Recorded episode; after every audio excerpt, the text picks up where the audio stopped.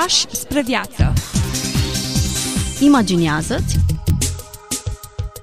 Descoperă Caută. Trăiește.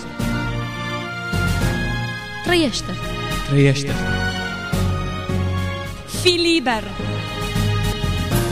Pași spre viață Bine v-am regăsit, dragi ascultători, la o nouă întâlnire. Bun revenit, îi spunem pastorului Ghiță Mocan în studioul nostru. Bine v-am regăsit. Astăzi uh, numărăm păcate. Ei bine, dacă există acea sintagmă, cele șapte păcate capitale, astăzi numărăm cu unul în plus, opt păcate capitale, conform unuia dintre marii asceți din deșertul egiptean, Evagrie Ponticul. Cine este Evagrie Ponticul? S-a născut în anul 345 și s-a stins în anul 399. După cum se vede, n-a trăit prea mult. Pe atunci speranța de viață nu era atât de mare ca și astăzi. A fost inițial, de foarte tânăr, ucenicul lui Vasile cel Mare. Apoi, pentru o scurtă vreme, a fost ucenic și diacon pe lângă Grigorie de Nazians, care se afla la vremea aceea la Constantinopol.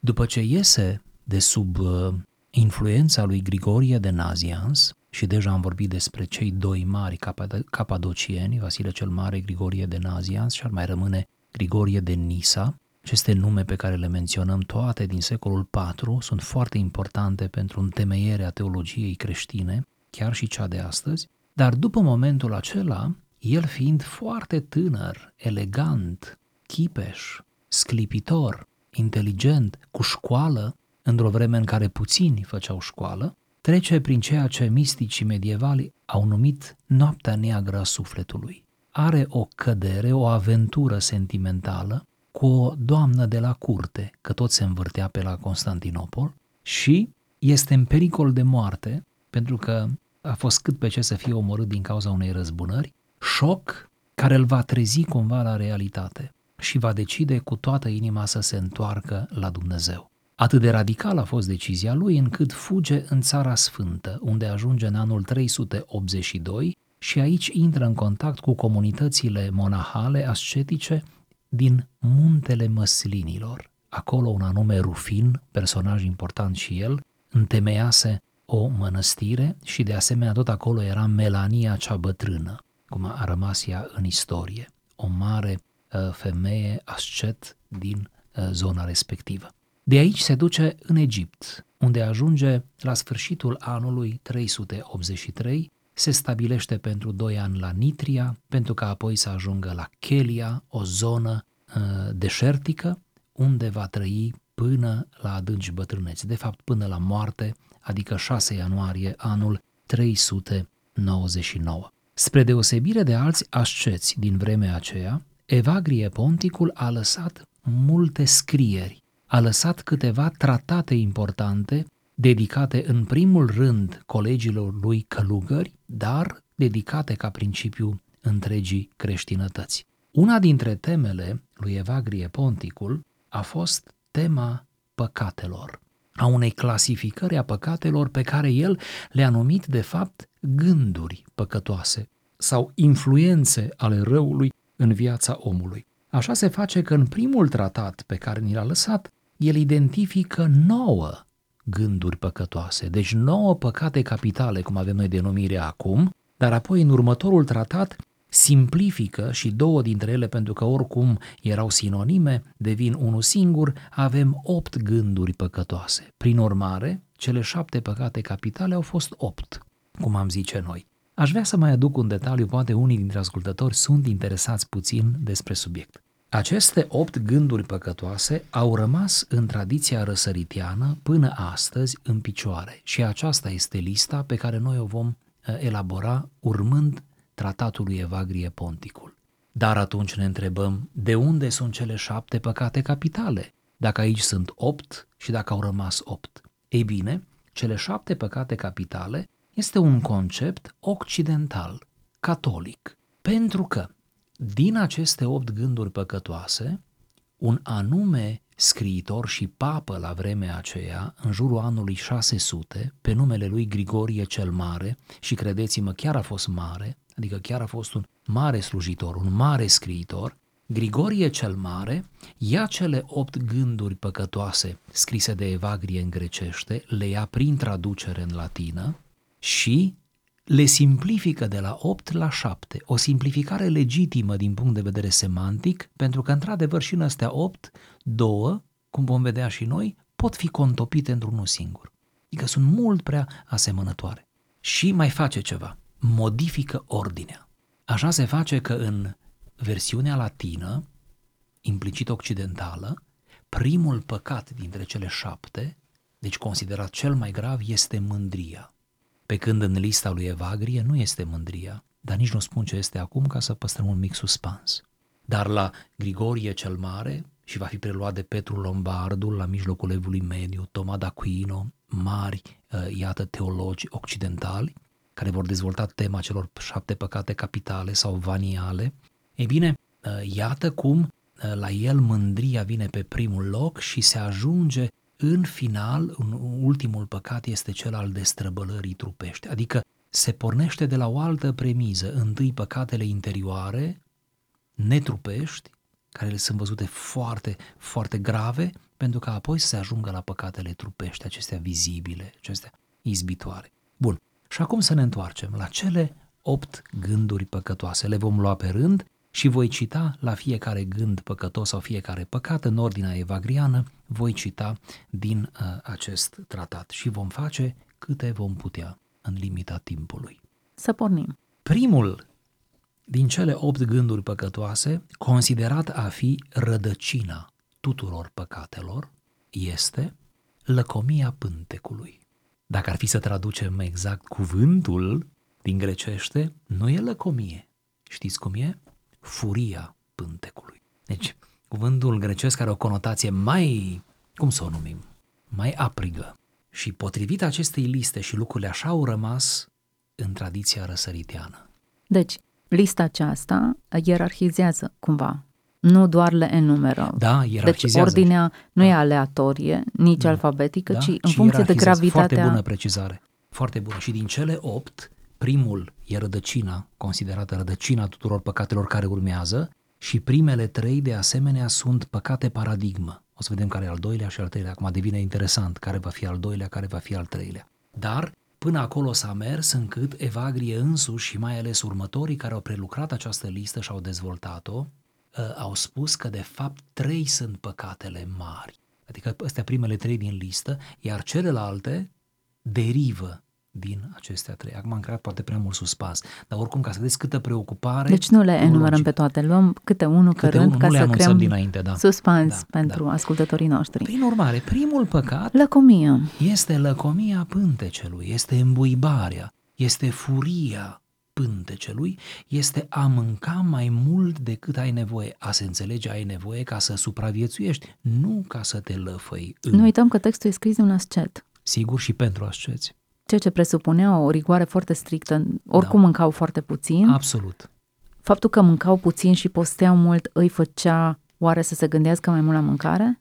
Da, Atunci când probabil. ceva îți este interzis, ești tentat Sigur, să te gândești Sigur, acolo. pentru ei ispita mâncării era mult mai acută decât este pentru noi, pentru că noi ne respectăm orele de masă sau cel puțin încercăm și cumva nu ajungem la un grad de înfometare atât de aprig, nu? Acum, dacă ne gândim la omul modern care are mai mult decât trebuie, care foarte rar mai experimentează starea de foame, pentru că, în general, ba ia o gustare, ba mai mănâncă de aici și pe dincolo, prin urmare, nici nu trece prin starea de furie a pântecelui, că nu, nu are când să o experimenteze. Exact. S-ar putea să nici nu înțeleagă de ce această ierarhie, dar totuși, dacă ne uităm inclusiv prin uh, scrierile apostolului Pavel, la un moment dat numea lăcomia închinarea la idoli, Sigur. sau o asocia cu închinarea la idoli. Prin Adică urmare- ceva foarte grav. Exact. Da.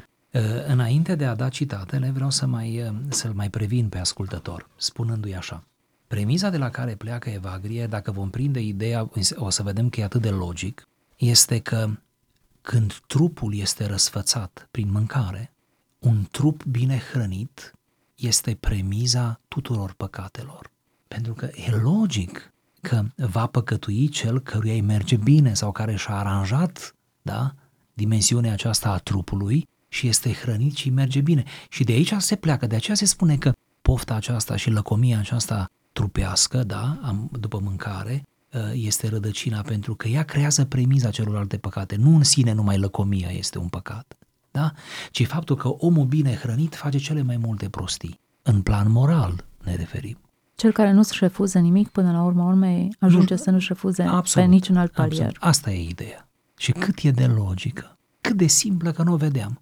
Și atunci, cumva, lupta împotriva păcatului, și asta e singura mențiune, apoi chiar trecem la citate, lupta împotriva păcatului în această tradiție ascetică răsăriteană este să luptăm cu premiza care poate genera păcatul. Înțelegeți? Cu mediu, să nu creăm mediu favorabil pentru păcat. Adică mai bine să ne ținem un pic flămânzi, și am zis elegant, un pic flămânzi, mai bine mai postitori, mai bine ne renunțăm aceste plăceri care într-un anumit fel nu sunt în sine păcătoase, că doar și mâncarea de la Dumnezeu vine și trupul e dependent de mâncare. Dar mai bine să ne păstrăm în această asceză liber aleasă, voită, tocmai ca să ne ajutăm, cum ar veni, în lupta cu instinctele, cu instinctele sexuale și nu numai.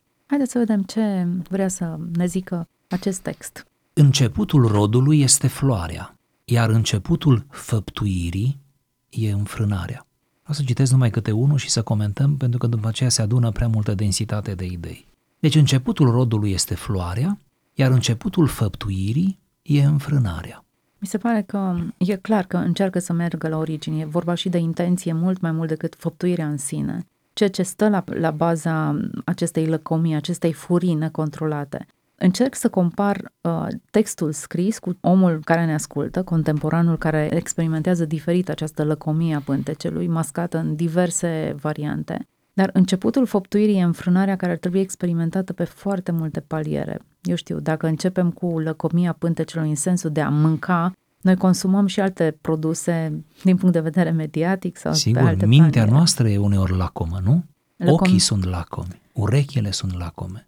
Deci a surprinde în intenție păcatul sau gândul care te otrăvește și al controla acolo e de fapt a-ți controla faptele. Sigur, și e de fapt șansa ta de a învinge. Sau, ă, pe același subiect, cine își stăpânește stomacul își micșorează patimile, dar cine e biruit de mâncăruri își va spori plăcerile. Aici trebuie să fac o mențiune. Unde apare patimi, nu se referă la necazuri, suferința gratuită care vine peste oricare dintre noi, ci se referă la vicii, patimi cu sensul de vicii. Deci, cine își stăpânește stomacul zice că își micșorează viciile, își ține sub control cumva dezlănțuirea impulsurilor. Dar cine e biruit de mâncăruri își va spori plăcerile, iarăși plăceri în sensul vinovat, plăceri în sensul păcătos. Și atunci țineți în, în stăpânire stomacul astfel încât să ai șanse de victorie în bătălia cu viciile. Interesant, Dumnezeu este cel care ne-a dat papile gustative, olfactive și a creat mâncăruri, fructe și lucruri care să ne încânte simțurile. Folosirea cu discernământ a acestor lucruri ne aliniază cu el, excesul în orice privință ne va face să ne deformăm și să ne deteriorăm caracterul și spiritualitatea. Interesantă conexiunea aceasta între mâncare și spiritualitate. Știm că postul dă o anumită ascuțime a spiritului, dar nu suntem conștienți de faptul că lăcomia ne privează tocmai de sensibilitatea aceasta spirituală. Exact. Vă aduc aminte că părinții bisericii contemporanii lui Evagrie Ponticul au spus răspicat că de aceea a căzut Adam și Eva. Știți de ce? Pentru că n-au postit. Ce bine era să fi postit în ziua căderii. N-ar fi atins rodul.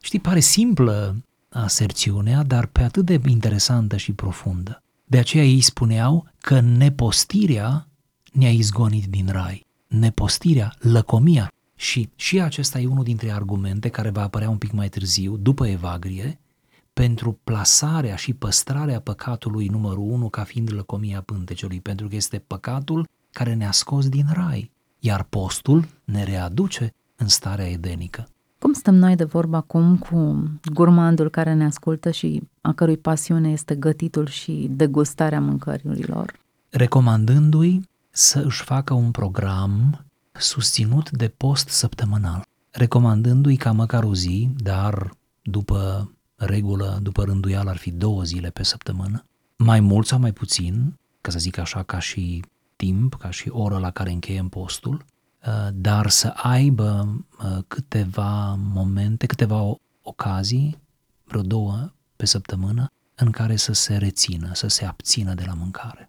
Să înceapă de grab a purta această bătălie. Știu că e foarte practic, nu e nimic filozofic. Efectiv să încerci să te înscrii uh, în această linie și să te faci disponibil pentru trăiri spirituale mai înalte și să te faci mai, uh, mai uh, învingător, implicit în bătălia împotriva ta și împotriva ispitelor care vin peste fiecare dintre noi. Să nu uităm că sunt anumite disfuncționalități psihice care sunt corelate de mâncat, anorexia, bulimia, Sigur. mâncatul compulsiv, care au de-a face cu o suferință într-o altă zonă rezolvată sau, mă rog, agravată Sigur. în felul ăsta. Sigur. Nu putem spune că o rezolvăm. Și, Dar și a mânca de... uneori devine un fel de, cum se numește? Anestezic. Da.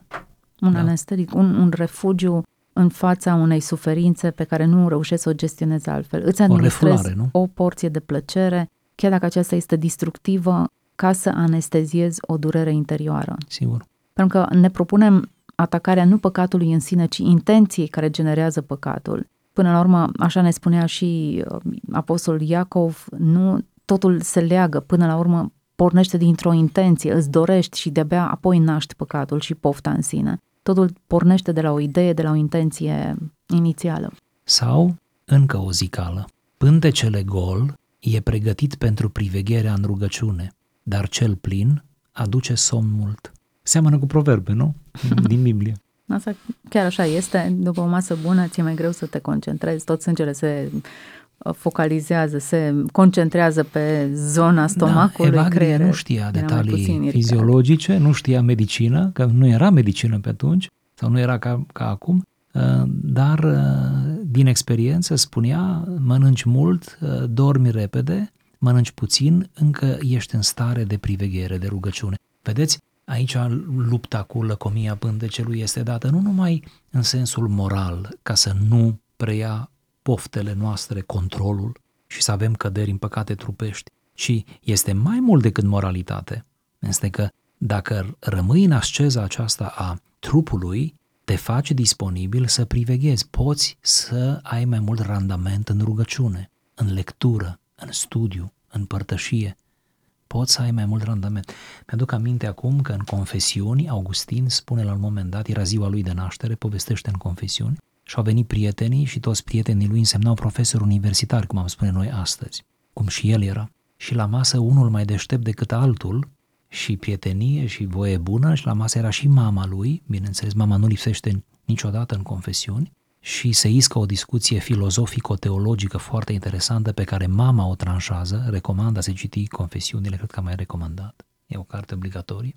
Um, ei bine, și la un moment dat apare spusa aceasta lui Augustin, zicând, după ce se aduce mâncarea, în sfârșit pe masă, zice, înfruptați-vă din toate aceste bunătăți, dar să nu vă îngreunați sau să nu ne îngreunăm, adică să nu ne îmbuibăm ca să fim capabili să purtăm discuțiile din grădină. El avea o grădină, avea un nuc pe care tot îl pomenește și acolo stăteau ei la umbră și aveau discuțiile cele adânci. Ce să nu ne îngreunăm, ca să putem discuta în grădină. Adică să nu stricăm cu o mâncare în exces, gustoasă, evident, și în exces, să stricăm ceea ce urmează. Câți n-am stricat cu o mâncare în exces, posibile cum să zic, părtășii și posibile binecuvântări duhovnicești.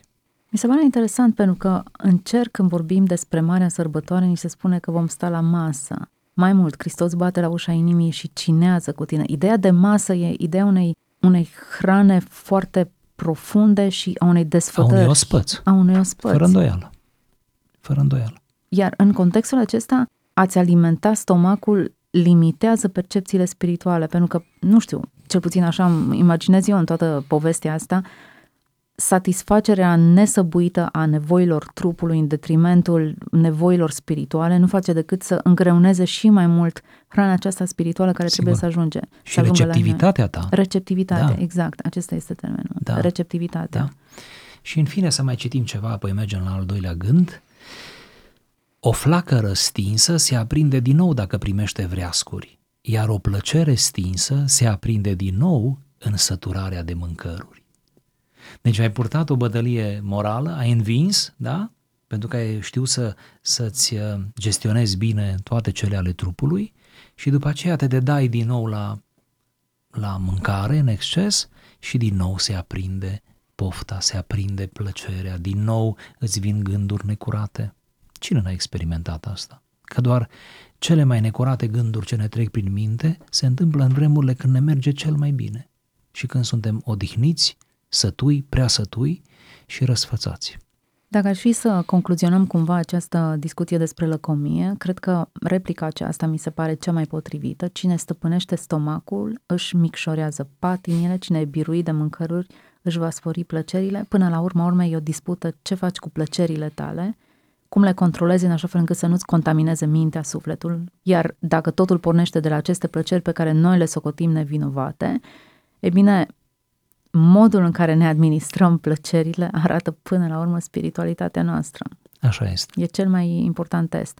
Mai avem timp să parcurgem încă un, uh, încă un păcat, dacă pot să spun în felul ăsta. Sună rău, încă un păcat parcurgem, dar vorbim despre opt păcate capitale. Ne-a oprit doar asupra primului. Nici nu pot să pun întrebarea cât de vinovați ne-am simțit în fața acestui păcat, dar cred că printre ascultători... Mă gândesc că ne-am simțit destul de vinovați. Da, nu le luăm ușor păcatele. Ele da. ne invită să ne, să ne analizăm bine intențiile noastre și să ne punem întrebările cum se cade. Bun, și acum eu întreb retoric. Care ar fi gândul al doilea dacă primul este lăcomia pântecelui? Oare care e primul păcat care derivă din lăcomia pântecelui? Pentru că se consideră aici, în această listă, că cel care cade la primul test va cădea după aceea ca piesele de domino la toate celelalte uh, teste.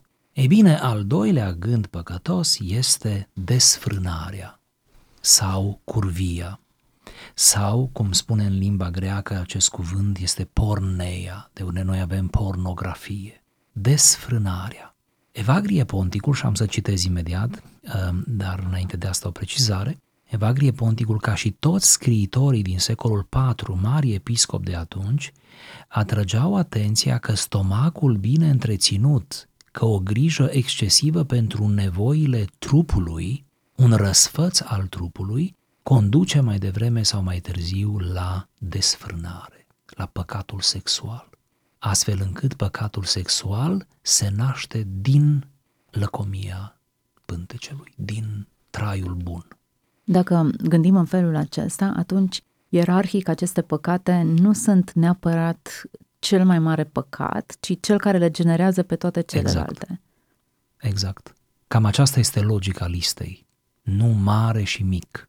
Foarte bună precizare. Ci cumva uh, uh, ce se naște din acest uh, păcat, ce generează, da, de unde vine și așa mai departe și iată desfrânarea. Vreau să mai atrag atenția că în primele secole, suntem încă în perioada antică a istoriei lumii, desfrânarea era mai mult decât înțelegem noi astăzi. Noi azi prin desfrânare, prin curvie, prea curvie adulter, înțelegem când cineva, căsătorit fiind, de exemplu, da, e mai flagrant, își înșală partenerul, deci devine infidel sau are momente de infidelitate sau are o relație extraconjugală. Dar în antichitate, în lumea Uh, necreștină din antichitate, lumea păgână, desfrânarea era un blazon, adică era un mod de a te arăta uh, bărbat, de a te arăta om cu stare, de a te arăta chiar uh, interesant și special și te reprezentai cu desfrânarea.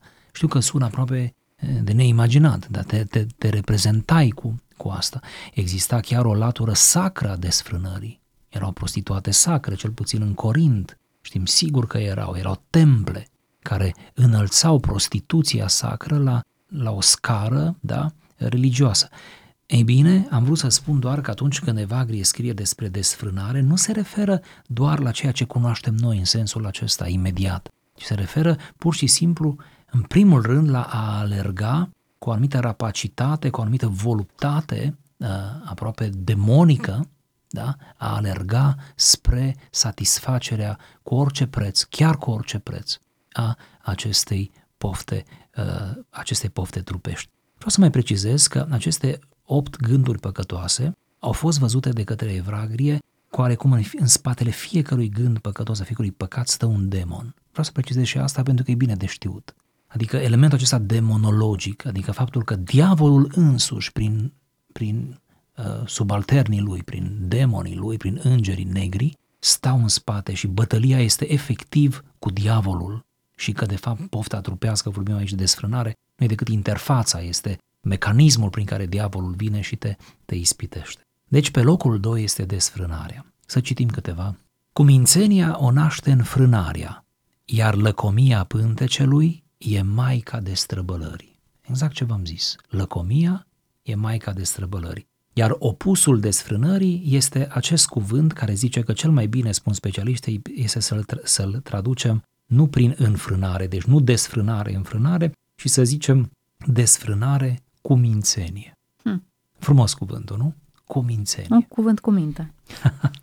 Sau, unde lemnul hrănește opaițul din sfeșnic, iar întâlnirea femeilor aprinde focul plăcerii. Observați, vă rog, cum ei, în vremea aceea, foarte mult utilizau imagini din viața reală. Foarte mult. Cum unde lemnul hrănește opaițul, care produce lumina, întâlnirea femeilor aprinde focul plăcerii. Adică, dacă îți permiți să fii în anturajul sexului opus, ești predispus, chiar dacă nu ai gândul acesta inițial, ești predispus la o cădere sexuală. Nu uităm că are de face cu intenția mai mult decât cu actul în sine. Da, da, așa este. De aceea, unde lemnul hrănește, există ceva care alimentează o anumită plăcere, pasiune, viciu, există ceva care îl, îl, îi dă viață. Dacă reușim să oprim izvorul, ne va fi mai ușor să folosim pârghii ca să stăpânim cursul ulterior. Da, să împiedicăm fapta, comiterea faptei. Sau, forța valurilor clatină corabia neîncărcată, iar gândul desfrânării clatină mintea nestăpânită.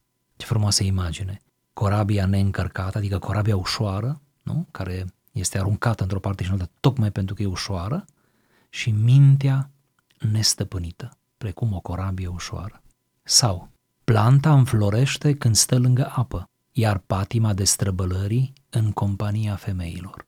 Aici am putea zice, în termenii noștri, că e condamnat flirtul, complacerea, nu? Nu uităm că scriem în ascet lucrul acesta. Da. și în perioada Unde aceea. bătălia era mult mai puternică. Deci scrie pentru asceți, pentru uh, bărbați care, deși în floarea vârstei, au decis să nu se atingă de femeie. Iar faptul acesta, însăși decizia declanșează psihologic vorbind o bătălie mult mai acută. Sau, vederea femeii îl ațâță pe cel destrăbălat spre plăcere, dar pe cel cu minte îl mișcă spre lauda lui Dumnezeu. Aici e ceva foarte frumos dacă ați prins ideea. Deci, vederea femeii pe cel destrăbălat, care are în inimă, care nu și-a rezolvat problema aceea din inimă, îl duce numai la păcat. Pe când, pe cel cu minte, care și-a rezolvat și și-a înfrânt, da, prin asceză și prin decizie, tot, tot, tot ceea ce e în inima lui, toată această pornire, pe cel cu minte, vederea femeii, iarăși vederea femeii, îl mișcă spre lauda lui Dumnezeu. Pentru că o vede pe ea, cum scriau ei prin pateric, prin vremea aceea, o vede pe ea, pe femeie, ca pe o soră în, în Hristos. Mi-aduc aminte, am pomenit patericul, dar eu am mai pomenit patericul în întâlnirile noastre, niciodată nu-i prea des. Patericul este în românește, în câteva versiuni, cumpărați-l în oricare versiune, toate sunt bune traduse direct din grecește, unde sunt apoftegmele și scrierile și dialogurile acestor părinți ai deșertului, inclusiv Evagri apare pe acolo. Și uh, mi-aduc aminte un dialog în care un tânăr, care după câțiva anișori petrecuți în noviciat, în asceză, în deșert, vine la mai marele lui, vine la bătrânul comunității uh, și îl întreabă oare sunt bine, oare pot să rămân, oare voi putea să rămân până la capătul vieții. Deci el vine sincer și întreabă. Și atunci el îi pune trei întrebări, zice, răspundem la aceste trei întrebări sincer și eu îți voi spune dacă ești pregătit sau încă trebuie să te mai pregătești. Și prima întrebare, răspund zice cu da sau nu. Prima întrebare, când vezi o femeie, o vezi ca pe sora ta sau o vezi altfel decât pe sora ta de corp? Deci o vezi ca pe sora ta, răspunde da sau nu. Nu. Adică o vedea altfel. Bine. A doua întrebare. Când cineva te ocărăște, îți este la fel ca atunci când te laudă, adică simți la fel, deci te ocărăște și tu ce simți? Simți la fel ca și când te-ar lăuda, adică e același lucru? Și zice nu, că nu simte la fel. Să simți la fel. Bine. Când găsești o comoară, un diamant, când îl găsești, simți la fel față de diamantul acela ca față de un ciob din cenușă? Un ciob ascuns în cenușă? Și tânărul a răspuns, nu, nu simt la fel. Simt altfel pentru diamant. I-a zis, bine, încă nu ești pregătit. Eu l-aș fi socotit sincer.